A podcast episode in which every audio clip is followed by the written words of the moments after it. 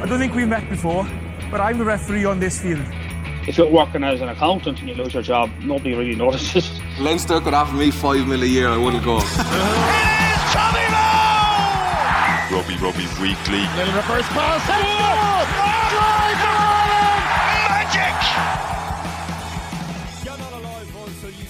oh! Magic! Hello and welcome to the 42 Rugby Weekly. Gavin Casey here in studio in Cork. I'm joined on the line by Murray Kinsella and a very special guest as we start a new 4-part series on Rugby Weekly. We're going to do a stock take of all 4 provinces. We drew names out of a hat. We're kicking off with Munster, and we are delighted to be joined on the line for the 42 Rugby Weekly podcast debut for Mike Sherry. How are you, Mike? I'm very good. Thanks very much. Are you as demented as the rest of us in the current circumstances, having to stay indoors as much as possible, keep the head down and just keep trucking away?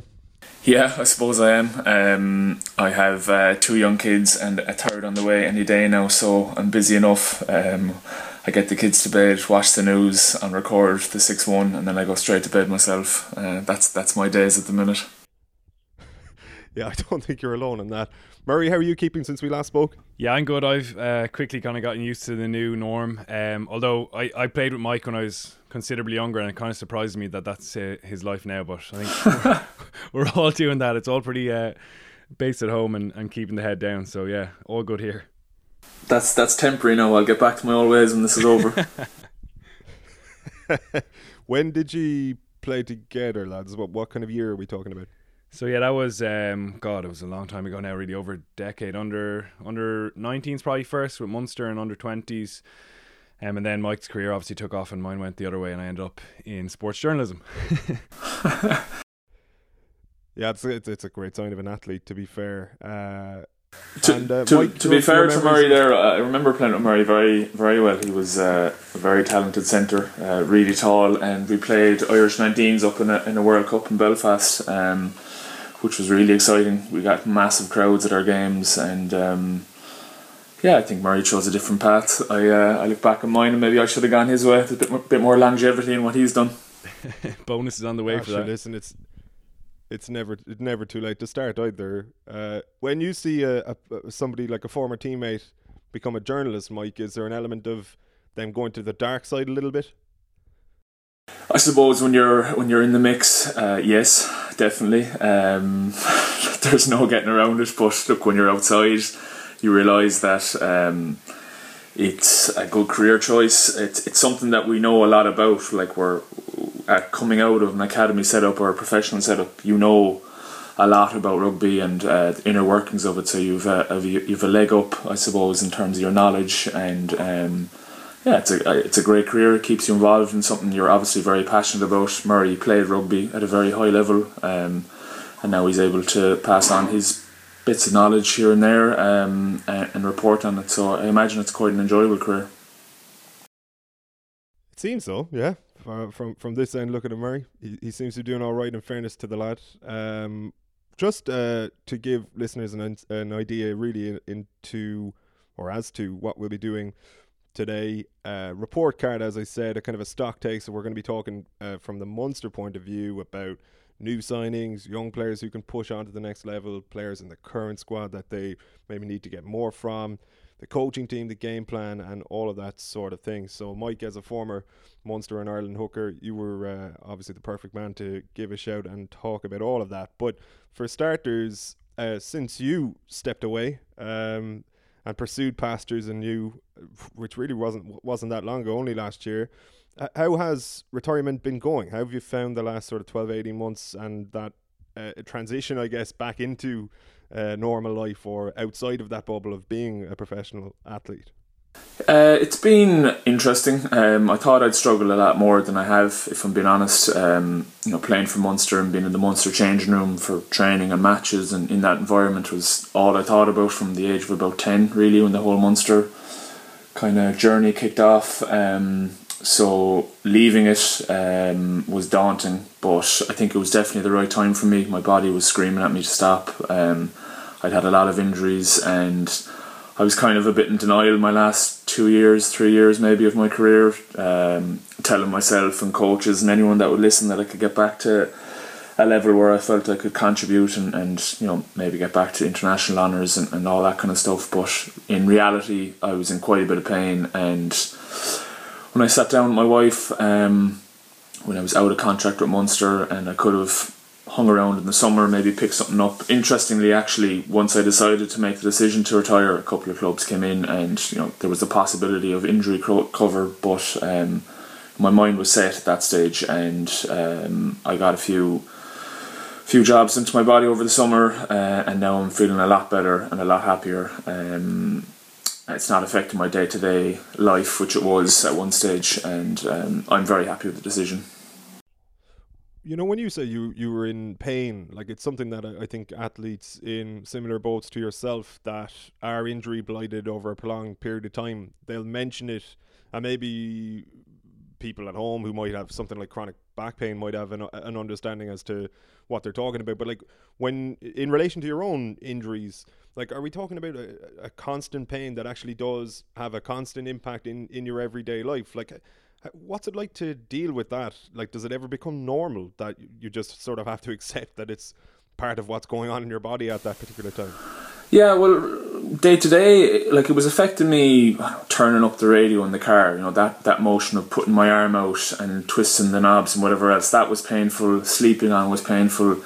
Picking my kids up, changing nappies, changing the gear stick, just sitting down on the couch reaching for the remote, all these kind of small day-to-day things were painful, like, and it was putting me in a bad mood. I was putting on a brave face of training, getting my physio, pounding the physios basically for treatment all day long so that I could get through the day, get through the sessions, and I come home then and I just have a complete energy zap, be in a bad mood, and it just wasn't fair, my wife and my kids, and I was doing it selfishly. Like I said, I was lying to myself thinking that I could get back to a level where I could compete for international honours and get back in the starting position for Munster, but I really couldn't. And when I sat back, and look, I've had a bit of time to think about it over the summer and over the last couple of months, and it was affecting me physically and mentally. It was getting to me, and I'm just much happier now that all those small little things aren't coming into my day-to-day life. I don't even think about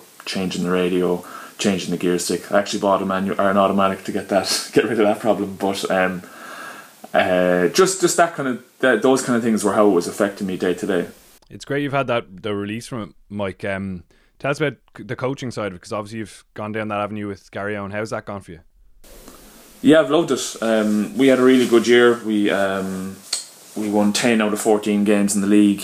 Con were 14 from 14, so they were definitely the standard bearers, but I was really, really confident in how we could have finished the season, and disappointed obviously with how it ended, but you know, you can't be too disappointed. Every league, at every level, in every sport is pretty much gone by the wayside now with the current situation. So initially I was a bit disappointed, but overall I suppose we can't really be we weren't singled out. It's not only our league that's suffering from the current situation in the world. But from a coaching side, I absolutely loved it. Learned so much throughout the year. I was working with two really experienced coaches in Conan Doyle and John Staunton, and yeah, it was great. It gave me my rugby fix, and I didn't really miss playing. I loved the coaching side, the planning, the picking teams, the planning sessions, the getting ready for games, all that side. So absolutely loved it. Was it something that you would always have had your eye on, Mike, the potential to go into coaching, or was it something that you had to contemplate fairly quickly once you decided to step away as a player? Or were you doing it even as you were playing towards the end? No, it was something I didn't consider at all. I always thought to myself that I'd hate it, but when you see coaches at a professional level and how much time they have to put in, and they just don't have any time off. Play a game on a Saturday, they're reviewing the game straight after. They meet on a Sunday to review it, and then they're ready to preview back to us about what happened and for the next game. So there was just no let up, and that side of it really didn't appeal to me. At club level, it's a bit different. It was quite demanding. It was more demanding than I thought in terms of the hours that you had to put in, but you did get a bit of a respite every now and again. The more I got into it, the more I loved it, and the more it was, there was no let up for me. I wanted to go through games and go through clips and everything, so I can see how it became addictive. Everyone was saying to me, you know, you will become addicted to this if it's going well, and that was definitely the case. And do you see it as something that you'll pursue in regards to actually becoming a career coach, or will it be something that you do, you continue to do, say at AIL level, for the passion of it? Like, do you see actually a future and a potential climbing of the ladder as a coach? Possibly. You know, the right opportunity might come up, and it's definitely something that I would consider. Cutting my teeth at AIL level was brilliant. You know, the difference between when I first went out to, you know, the last couple of weeks in terms of my coaching, my delivery of messages, my drills, everything was just night and day. So the more I do it, the more I feel I can improve and get better and add more to an environment. And as I said, it was giving me my rugby fix. I don't think I can go cold turkey and completely step away from rugby. I just loved it too much. So if the right opportunity came up, yeah, it's something I definitely consider. And when you find yourself watching rugby now, albeit there's not a great deal to watch at the present moment in time, are you watching it through a coaching eye, or through that prism like of a coach's critical thinking, or are you able to still enjoy a game and sit down and watch it the same way as a regular viewer? To tell the truth, I actually didn't watch that much other than Munster games and, you know, the big European matches. I was watching a lot of club rugby the last while, and I was, I suppose, looking at it from a coach's point of view, as opposed to a fan. So yeah, it was a change. You know, you go to games normally as a player and you'd be there sitting there in a huff that you weren't playing. But going to games now, you're definitely looking for things that they're doing, drills, line-out moves, even their warm-up stuff that you might be able to bring into your own team. So that was a shift in focus that I didn't foresee, but it was definitely there. And then in relation to like consuming some of that information and looking around for ideas, do you find that other coaches in the game are accessible to sort of brainstorm, bounce ideas off? Is it a sort of a conversational type of gig, particularly given like you will have plenty of connections as a former professional player who only stepped away as a player very recently? Yeah, the couple of coaches I spoke to were very open. As I said, I was working with two really experienced coaches at club level, for Conan Doyle and John Staunton, so they were great guys to bounce ideas off. They kind of gave me a free rein to do whatever drills I wanted, whatever clips I wanted to show, and they're so experienced in how the whole thing would work, timings, all that kind of stuff. I get a little excited and forget that there's the rest of the session to go, so they were good at kind of reining me in that way.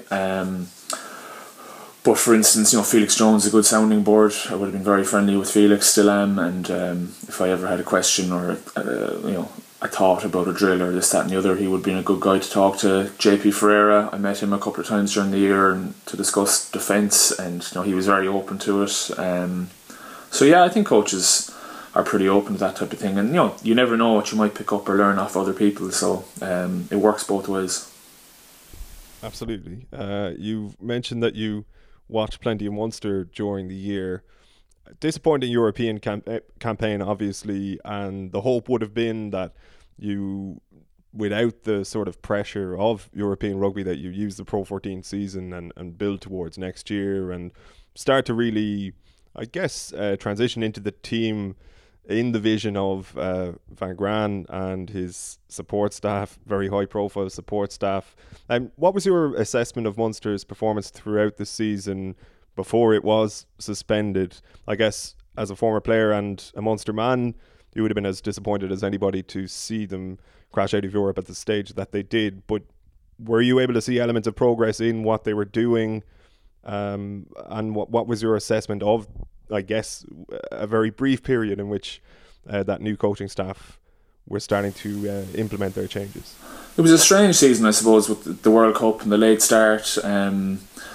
But initially, the kind of the noise coming from the media and everyone else is, oh, they're trying all this new stuff, and then a few results went against them, and it was back to, oh, there's no change at all. So it's kind of hard to see which way it's going. But from my point of view, looking in, I thought there was definitely improvement in some of the stuff. There was a couple of close losses that cost them dearly. they were out of Europe, and then the whole kind of narrative changed. But looking down through the squads, you had a lot of young players coming in. I think someone like JJ Hanrahan really grew this year, which is a serious positive. I do think the Byrne and Carbery injuries were massive. Two world-class players that have been brought in with the hope of kind of getting Munster over the line in Europe to bridge that gap. They were both gone this year pretty much, and I think that hit them hard. But a lot of young players were blooded this year. I think Craig Casey is a massive one to be excited about. Shane Daly also stood out for me. And then you've the John Hodnetts, the Jack O'Sullivans, someone like Calvin Nash, who's kind of been forgotten about. But I watched a couple of clips this morning knowing I was coming on chatting, and he scored some great tries this year, someone like Dan Goggin. These guys are there. I'm sure now they'd love to be playing at the minute, but unfortunately the situation is what it is. But it gives them a bit of time now, rest up, and hopefully they can get a bit of pre-season and finish out the year and maybe get a trophy. And people will look on the season a lot differently if they do get a trophy at the end of it.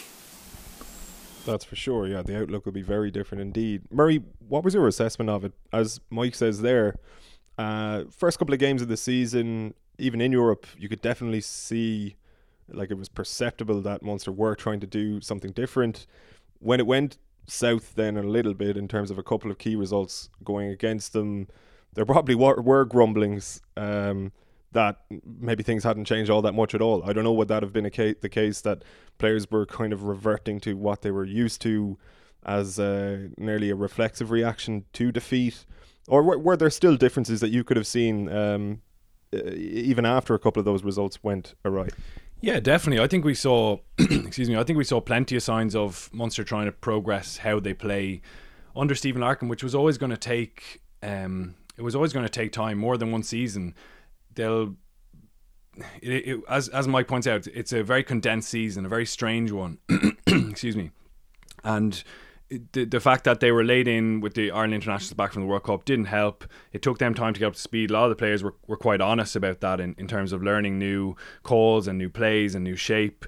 I think you could see an intent to play with a bit more width, to maybe offload a bit more, play inside Munster's own half a little bit more frequently. Unfortunately, literally just a couple of key results didn't go their way. I look at the Pro 14, they're sitting second in Conference B, just behind Edinburgh, and they actually lost at home in Cork to Edinburgh, which was obviously a really poor result for Munster on home soil against a kind of key rival. If they win that, they're obviously top of the conference as things stand. And in Europe, the home draw to Racing in particular was really costly. Obviously very close to winning it with that late drop goal attempt from JJ Hanrahan, but they didn't get over the line, and not winning your home games in Europe is absolutely huge. Just in terms of the game plan, I do think that was always going to take time, and there is probably an understanding there that was going to be the case, particularly given the season it's been. The same really applies with Graham Rowntree, who only came in after the World Cup. Like, Larkin was there for the summer, for the pre-season.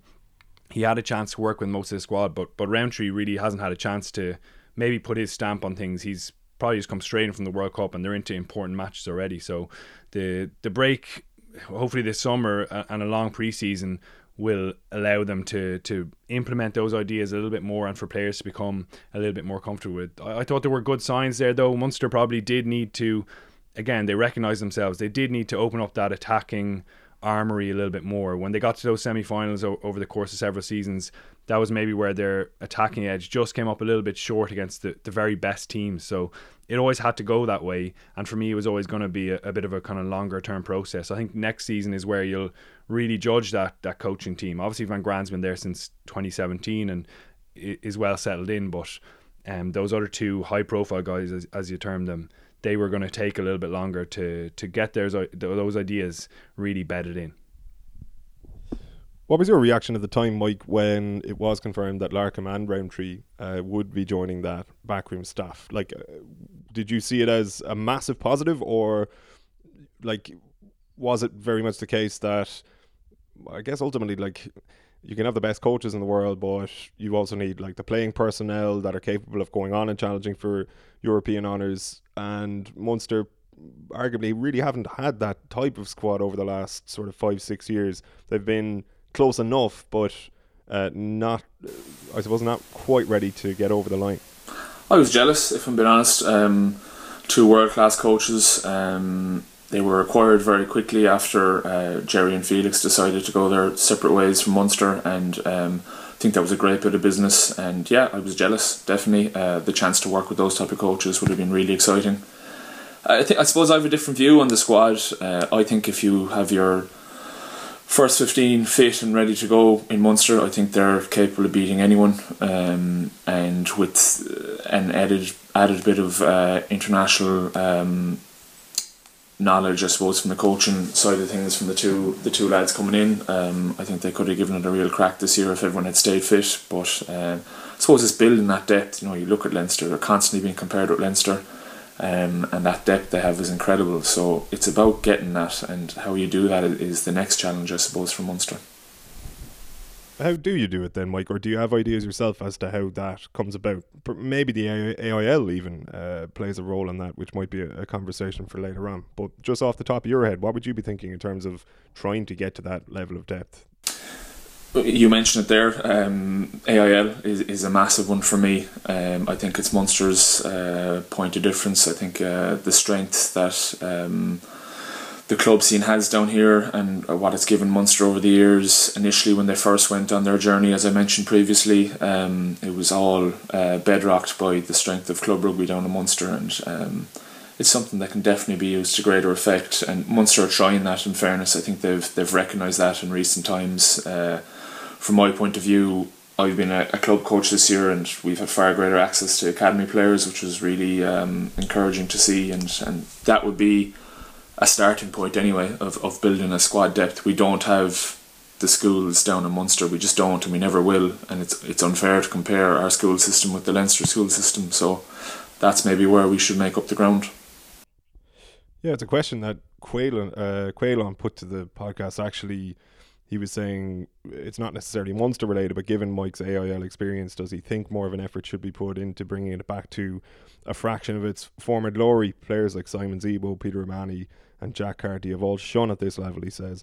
And he was asking, should the IRFU push for more coverage from TV or the media and promote it as a pathway and reduce the amount of young players sitting around in academies and not getting game time, as has been the case, certainly in Leinster and probably in the other provinces as well to an extent?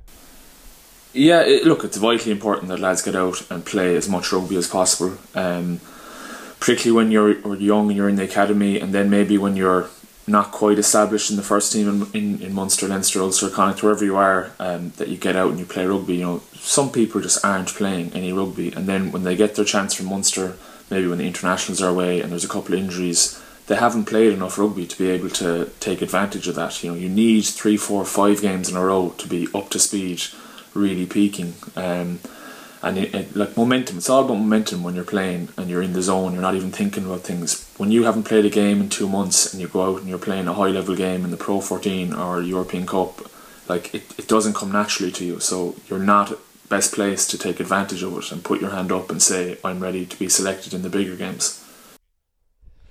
Murray, what about it then as a pathway and the IRFU's role in this, in terms of getting it more exposure, really, as Quaylon alludes to? Is there more that the IRFU can be doing to push this upon people and make it that little bit more accessible and more attractive to people, as it was not that long ago, really, when you think of... Oh, look, we were talking about best foreign imports only last week on the podcast, and you think back, I remember when I was playing for Cork on as an under-11, under-12, and people like Rog and Donico O'Callaghan and Jim Williams are playing for these teams. That's probably not possible anymore, but as Quaylon says, you could maybe rediscover a fraction of that. Yeah, it's obviously a very, very different landscape because the provinces are fully professional, and that's most rugby fans' introduction point to the game. I would say a lot of people who follow the provinces and the national team probably haven't been attached to clubs, certainly some of the supporters I meet, and that is a shame because you miss out on that sense of community, that unbelievable tight kind of club vibe that's a massive part of the game and that many of us have really fond memories of being and still are involved in.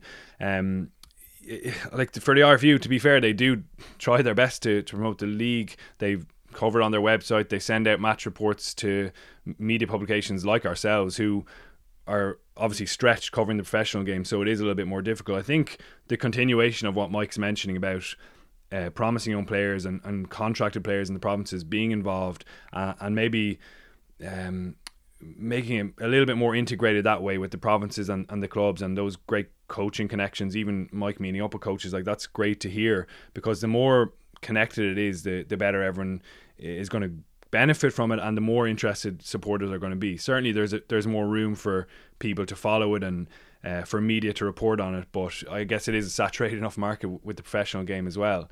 So yeah, it will be brilliant to see it continue to grow and for young players to be playing regularly in it. You know, Munster A and those teams, the kind of second tier teams, definitely have a role to play, and it is important that young players are playing within the Munster kind of system or the Leinster system, whatever A team it is. But I think club rugby is a massive part of the picture as well. Yeah, it does seem as though Munster have a crop of young players at the moment that would probably rank among their best of the last 5 years, maybe even a decade. Just like really serious talents there in a variety of positions. Bernard Jackman alluded to it on the podcast in the past. It's now about how you manage those players and how you actually bring them on to become the senior players that they're kind of threatening to become or have the potential to become based on an eye test. Give us the run of the rule there of some of those younger talents and how you see them progressing, I suppose, over the next couple of years, albeit that is a fairly uncertain thing. Yeah, there's a really nice crop of players coming through. Craig Casey, who Mike mentioned earlier, is a prime example of that. Shannon RFC man, Munster till he dies. He lives and bleeds for the province, I think. He made his Champions Cup debut, obviously, off the bench against the Ospreys. We saw him score a try with pretty much his first touch, and he seems to have a really kind of big personality. His pass is superb. Obviously, a smaller guy, even for a scrum half, but he's really gritty and really demanding, and that's what you want to see from scrum halves. You'd expect him to push on. Thomas O'Hearn, who's playing for the under-20s this year, is definitely one to watch as well. Obviously, he'll be a little bit later coming through, but he looks like a real freak of an athlete, 6'9". He's got the speed of a back, having played in the back three up until fairly recently. And good to see a Waterford man from Dungarvan initially, then Waterpark Rugby Club, coming through and showing his quality alongside Owen O'Connor in the academy as well. Hodnett's another one. He looks really explosive, kind of Sean O'Brien-esque in the acceleration off the mark. He's powerful in contact. And a guy who's obviously shone in the AIL as well. I think he was playing centre for UCC at one stage, which would not be a nice task marking him, I don't think, on a kind of crash ball off set piece. There's loads of guys. Jake Flannery got a debut against Zebra from Tipperary, again, a different route. Ben Healy probably needs a bit more exposure, but there are loads there. Shane Daly's another one. And then you have Jack O'Sullivan. He's one of the guys that's stepping up onto a senior contract along with Casey. Alex McHenry from Cork on, again, really good AIL impression. Anytime I saw them play, he was excellent and very creative. Liam Coombs is one of those kind of West Cork Mafia, the winger, and he's gone on to a senior deal, as well as Keenan Knox, who came over from South Africa, obviously, another very different avenue, but he's shown real potential, and athletically, I think Munster are very, very excited about him. So there are lots of promising individuals there, but it's a case of timing their exposure right, playing them in the right kind of sort of game so that they can gradually build that confidence and momentum in senior rugby, and then I guess pairing them with players they can learn from. And that's another part of the picture. Another really important part is the recruitment, and Munster look to have done some like world-class business in that regard. Obviously RG Snyman and Damian de Allende, two World Cup winners who will come in. You know, Snyman's only 25. De Allende is hitting his peak at 28. These are genuinely world-class additions from abroad. And any time the provinces really have been successful, there has been that small little crop, even one or two individuals who can make a difference in the biggest games. And those are definitely players in that mould. Like Snyman, 6'10", obviously a lot of grunt in the tight, but he's got the X factor of an outside back, really, with his passing and offloading game. He can change an attacking game with his ability to keep the ball alive. De Allende is obviously seen as a bit of a Route 1 merchant at times. He's brilliant at doing that. I've never seen a centre of his size get so low to the ground and make the gain line every time. But he can also pass and kick really well. I think it's underrated, really, the skill he brings in that dimension. They're both coming over from Japan, bringing real quality with them. And Matt Gallagher is another one coming from Saracens. He's Irish qualified fullback. He's only 23, so definitely has scope to get a lot better, but looks like a really good athlete. Obviously a good heritage. His father played for the All Blacks in that 1987 World Cup. So has some good genes, I think. But they're three nice additions for Munster to go on top of, I guess, the kind of middle tier of their squad. The guys who are kind of coming towards their mid-20s, who still obviously have a way to go to be those really senior players. Then the young crop in behind, and then you've got your Ireland internationals, and now these new signings on top of it. So really, the squad is shaping up very nicely.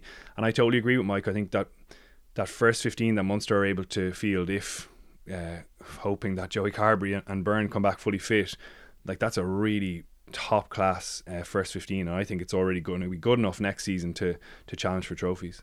This must be it. This must be it for Ronan O'Gara. Drop it, goal, grand slam at stake. He's got it. Yes! Hello, listeners. Gavin Casey here. With movement restricted and live sports suspended, Murray and I have been putting together our very best Irish 15 of the century for the 42 members. To listen to that Best 15 series, upcoming Rugby Weekly extra pods, and to lend your own suggestions in the Rugby Weekly WhatsApp group as to what you might like us to cover, become a member of the 42 at members.the42.ie. Picked up by O'Driscoll. Here he goes again. Brian O'Driscoll is in for a magnificent hat-trick. What a try! You're the best thing that ever happened. You don't go. I said don't go. No, don't. Mike, if you were jealous when Larkham and Roundtree came in as coaches, I presume you would be jealous at the prospect of that current Munster crop getting to play alongside two of those new recruits, in particular the two World Cup winning Boks. Yeah, geez, I'm getting excited here listening to Murr and list out the squad. Yeah, when I hear it like that, it is a really strong squad. A lot of young players, a lot of established Irish internationals, and then you have a few really top class signings. Snyman, he's an absolute freak. Seeing clips from over in Japan just shows what he's capable of if he's given a bit of open space. But as Murray said, he's definitely able for the grunt work. I suppose that's what all South African forwards are built on. So yeah, the thoughts of lobbing a ball into him as high as I could throw it and him plucking it out of the air, definitely.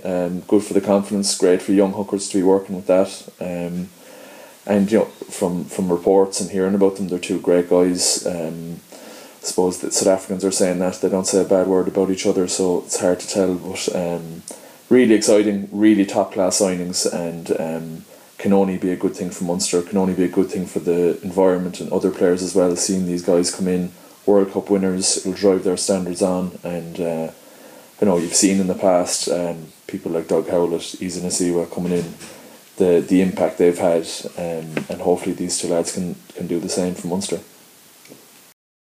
Carbery really feels like the key, Gav, sorry, just to hammer home that point. Obviously this season completely ruined by injury. You know, he was struggling through the ankle at the World Cup. You kind of feel sorry for him looking back at it now. Obviously no one's going to give up that dream of playing at a World Cup, but he clearly wasn't right. And then the wrist, as soon as he got back from that injury, and now another ankle kind of clean up while he's out injured. So you would just hope that... I was watching a video of him bobbing around on his kind of little foot scooter, actually. He's obviously resting up pretty well, but hopefully he's going to come back now in the best shape he's been in for several years, having had that extended time out to get everything right. He's still only 24, he's so young, and there's still so much scope for him to get better. And I think it's just very exciting for Munster to have him as the guy to push forward with. Obviously JJ Hanrahan has been excellent this season, and that's also brilliant for Carbery, because it'll push him, it'll be making him even more competitive. And we don't know if Carbery's going to be 10 or 15 with Ireland, but I think in Munster he looks like that key guy to build it all around, because he's got more mature, he's going to have resilience from this like really tough time with injury, but then he has that vision, that footwork, the creative abilities, as well as being a good strong place kicker as well. So I think it's exciting to get him, for Munster, it's exciting to get him back fully fit. Yeah, it certainly is. I was wondering as well, Mike, you touched upon it there, how new recruits, Carbery might have been one of them when he landed down from Leinster, but I think particularly guys with that little bit more experience, international guys like Snyman and de Allende, how do they actually impact a team's culture or a team's environment? And like when we hear people say about these players driving on standards and things like that, how does that actually manifest itself? What is the key, the sort of main difference that they bring to proceedings, be it in training or otherwise? I think in Munster we're very, very lucky. The standards that are in place already from the years gone by, they're just embedded into what we do there. And I genuinely think if other sports were looking in and could see the work rate and the standards and everything we do, that we'd be the envy of the sporting world. I really do believe that. So when you have a guy coming in who's already come from a really high standard of environment, like South Africa, like New Zealand, you know, Francis Saili a couple of years ago, Doug Howlett, as I said before, and they see that there's guys here that, you know, they might not be getting picked week in, week out. They might be sent back to their clubs to play, and, you know, 10 people in attendance. You know, it can be quite demoralising sometimes, but everything that is done at such a high standard that it motivates them as well, and then they can bring their own little twist to things that they've learned from different environments, and that's where they can add.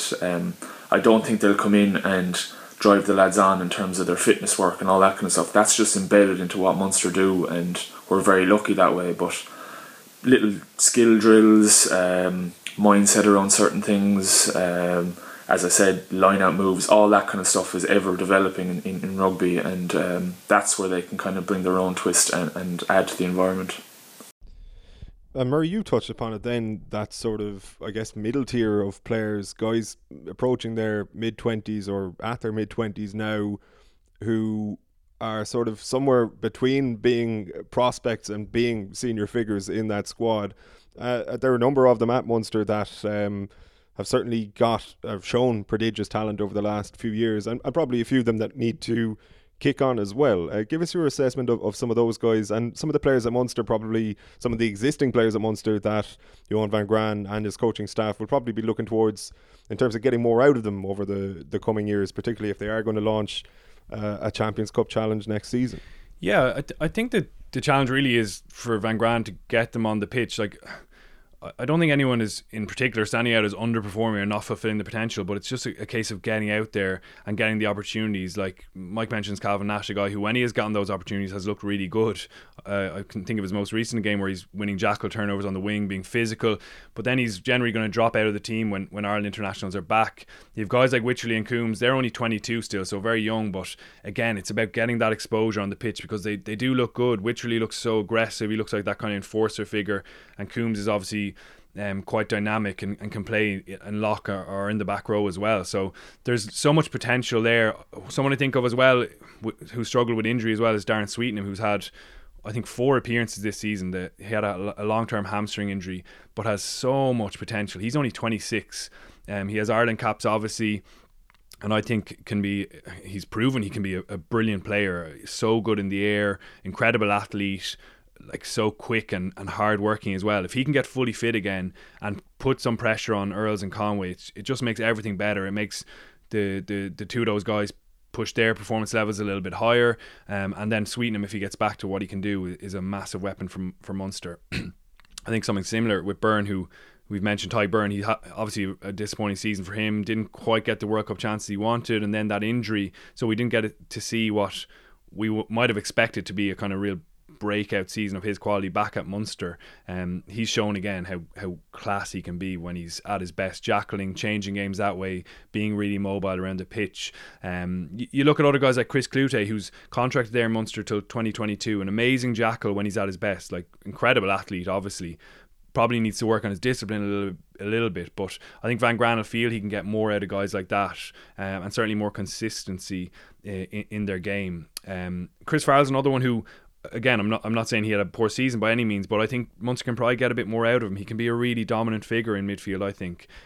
Obviously this season with the adaptation of their attack and maybe shifting things around, it wasn't always really fluid and fluent at times. When it did work, I thought he was a massively important part of it, either using that skill set he has in handling, or as that kind of decoy figure who's able to sit down a couple of defenders with the threat of his big powerful carries. So There's all sorts of players like that who are there and ready to kick on a bit. Actually, I'm interested in asking Mike about the hooker position, because Kevin O'Byrne's done really well any time I've seen him play this season. Rhys Marshall really struggled with injury, obviously, as well. And Noel Scannell, unfortunate to drop out of the Ireland picture. How do you see that position in particular shaping up, Mike? Yeah, it's very interesting. I think Kevin O'Byrne has done really well. Like he's won quite a lot of man of the matches actually over the last 2 years. He's a guy that has a lot of skill. Like he's a very skillful player, and I think he's tightened up his throwing and his scrummaging, and really fit. Like the last couple of years, he's really worked on his fitness, and more often than not, he's out ahead when it comes to fitness drills in pre-season. So it's good to see him getting a run. I think the last maybe 3 years during pre-season, right before the first game of maybe the pre-season game or the first game of the season, he picked up niggly injuries, and that kind of set him back.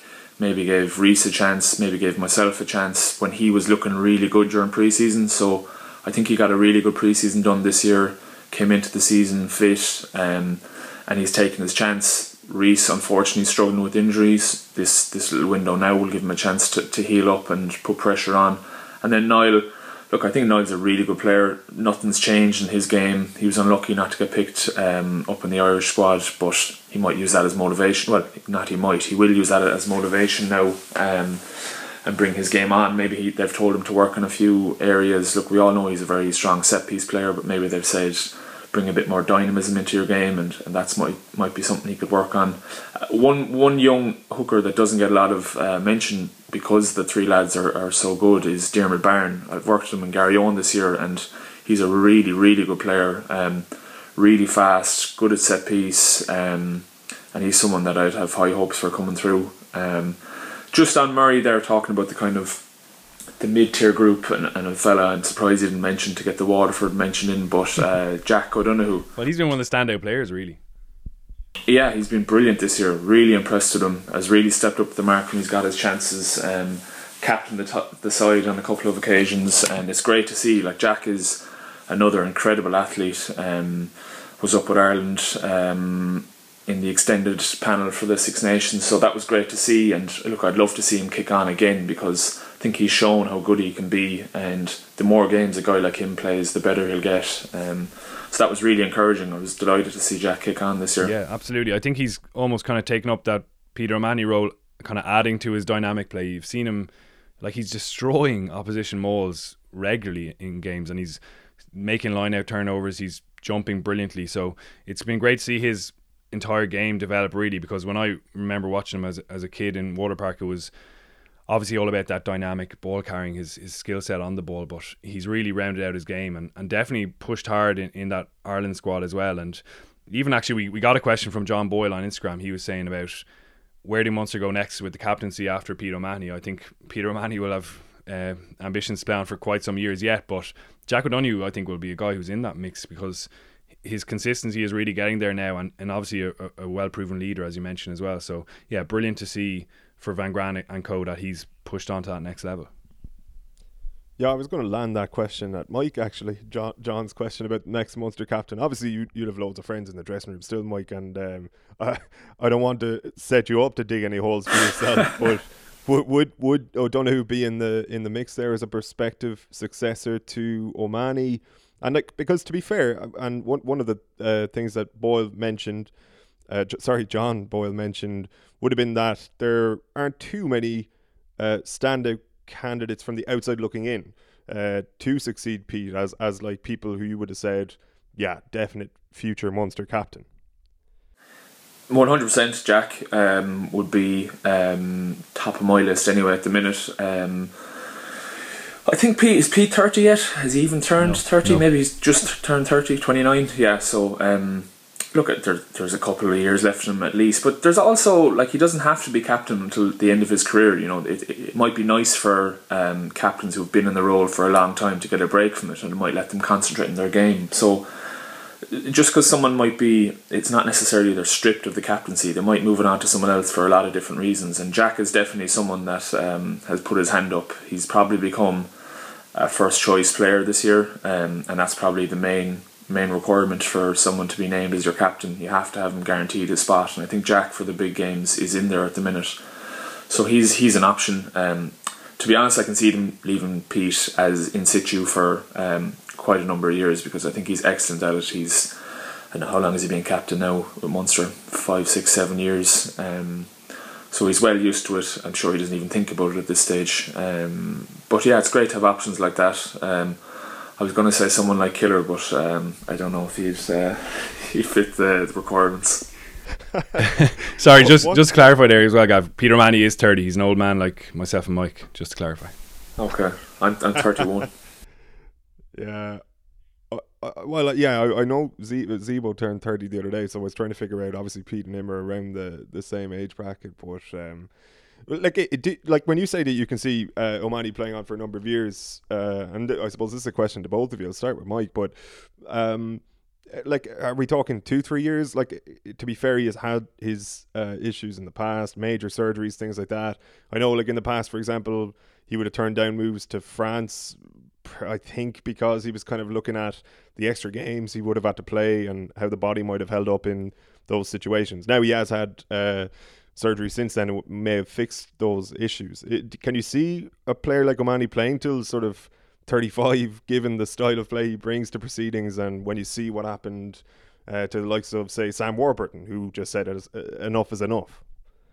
I can, yeah. Pete just absolutely loves rugby. I think it's well documented now that he was obsessed from a young age all the way through school. It's just it's his purpose in life to be a professional rugby player, to be captain of Munster. It's what he was born to do, I suppose. And he's in relatively good nick. You know, he's had his couple of surgeries, but I think the last couple of years he's really upped his game in terms of training and looking after himself. And you know, the older you get and the more experienced you get, you kind of have to rely on that a bit more. And he's someone that's there week in, week out, doing every session, every weight session, every pitch session, there the whole time. And might be a bit tiring at times, and sometimes your body might be sore, but overall getting that training into you helps you in the long run. And over the last couple of years he's had injury-free run, and it's definitely going to help his career in the long term, I think. And I can see him playing on to 35, 36, yeah, definitely. What do you make of some of the criticism that has been levelled at him in a green jersey, really, over the past, say, 12 months, Mike? He seems to be like, if you were speaking down a pub or speaking to friends, he's nearly one of the first names on the chopping block when things are going badly for Ireland. I suppose people would say that some of the so-called unseen work that he does is actually non-existent, or that certainly that'll be the sort of bone of contention on their end. How do you think he's performed for Ireland? Like, can Ireland expect more of him, or has he actually been playing better than people believe? It's a strange one because, like you say, he does seem to get a lot of flack. I think stats for number 6, and particularly a guy like him, are not really relevant. He's thrown up at the front of lineouts, and those are massive moments when he steals a ball at the front of a lineout and psychs a hooker into basically just throwing the ball into his hands. And sometimes that's overlooked, and they're massive moments and momentum shifts. But if he doesn't win the ball, he's then holding that side of the pitch, and he's not there for tackles in the middle of the pitch. And like, sometimes it's not fair to compare CJ, who has 20 carries a game, because he's carrying off maybe 5 or 6 kickoffs straight into his hands. He's carrying off plays from lineouts where he's been hit up into the middle of the pitch, and it's not really like when you're comparing those stats. From playing with Pete and watching him closely over the last 10-12 years, he has such an impact in how lads approach a game, and then his own big moments in games. They've become almost second nature and taken for granted, but these are big moments that they take a lot of energy out of players to do the things he's doing, so that can kind of get overlooked. And I think some of the criticism on him is quite unfair at times. Look, he could have played better, there's no doubt about it, at certain times over the last couple of years, last couple of months, but overall, I think he's well worth his place, and he's responded really well since the World Cup. I think he played excellently in the first couple of games of the Six Nations, in fairness to him. And you know, that's the best way to answer your critics, and I think he's done that very well. When you say what he does sort of impacts fellas' approaches to a game, what do you mean by that? He brings a certain edge in training during the week. He focuses the minds. He speaks really well in meetings. His messaging is clear. It's concise, there's no waffle. He lays down the law really well. If anyone, you know, isn't pulling their weight, if anyone is making a point in a meeting that has no relevance, if anyone is off task, he's the guy to put you back on task. And as I said, focus the minds. And you know, before a game, he's a good fella to say the right thing. Doesn't waffle on, and that can have a massive impact. And that's maybe taken for granted by players as well. You know, that's an important role. Absolutely, yeah, it's interesting, and certainly even speaking to, I remember doing the event Murray with Simon Zebo, was it last year? And I know like a few years ago, like there would have been a story that filtered through to us about Zebo being on the receiving end of one of those dressing downs at a meeting. No prisoners taken, obviously, even though they were friends. In terms of where Munster go next then, looking at next season, Murray, and all of the things that both of you guys have alluded to, like if you can sort of combine them, then Munster will be in a very potentially fruitful position, say this time next year as we approach the business end of a season. What's the most important thing for you that they need to either change or persist with or just sort of get right in order to take that next step that they've kind of been threatening to take over the last 6-7 years, get beyond the semi-final in Europe and actually really launch a challenge and win a European Cup? Yeah, for me it's that cutting edge in attack that we mentioned earlier on, and I think they're really well primed to bring that. I think one of the probably the worst performance of the season, maybe even actually from Munster, was the Ulster away game in early January, where they were really kind of lateral in attack. It was slightly muddy in their thinking. It was almost like they were caught between two minds, and they almost forgot about getting that gain line and winning that.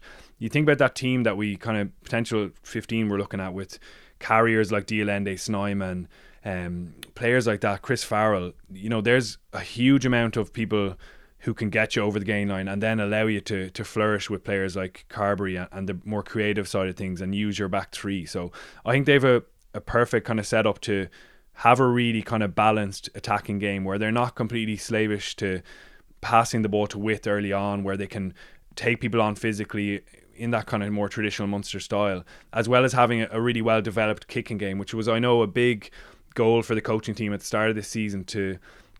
Like, they'd identified that the kicking game was obviously huge in rugby now, particularly those attacking kicks where you're chipping and you're diagonal kicking and you're posing all sorts of questions. And I think that can definitely continue to improve with Carbery and even Rory Scannell when he's playing can bring that with his brilliant left foot, a guy who's been so consistent for Munster. So I think they're well placed to have that balanced attacking game plan. For me, that's the biggest point of difference that can actually get them beyond those semi-finals, is coming up against the very best defenses and having those, even if it's just one or two big moments in attack, but they're the ones that finally crack that defensive door and get you over the line.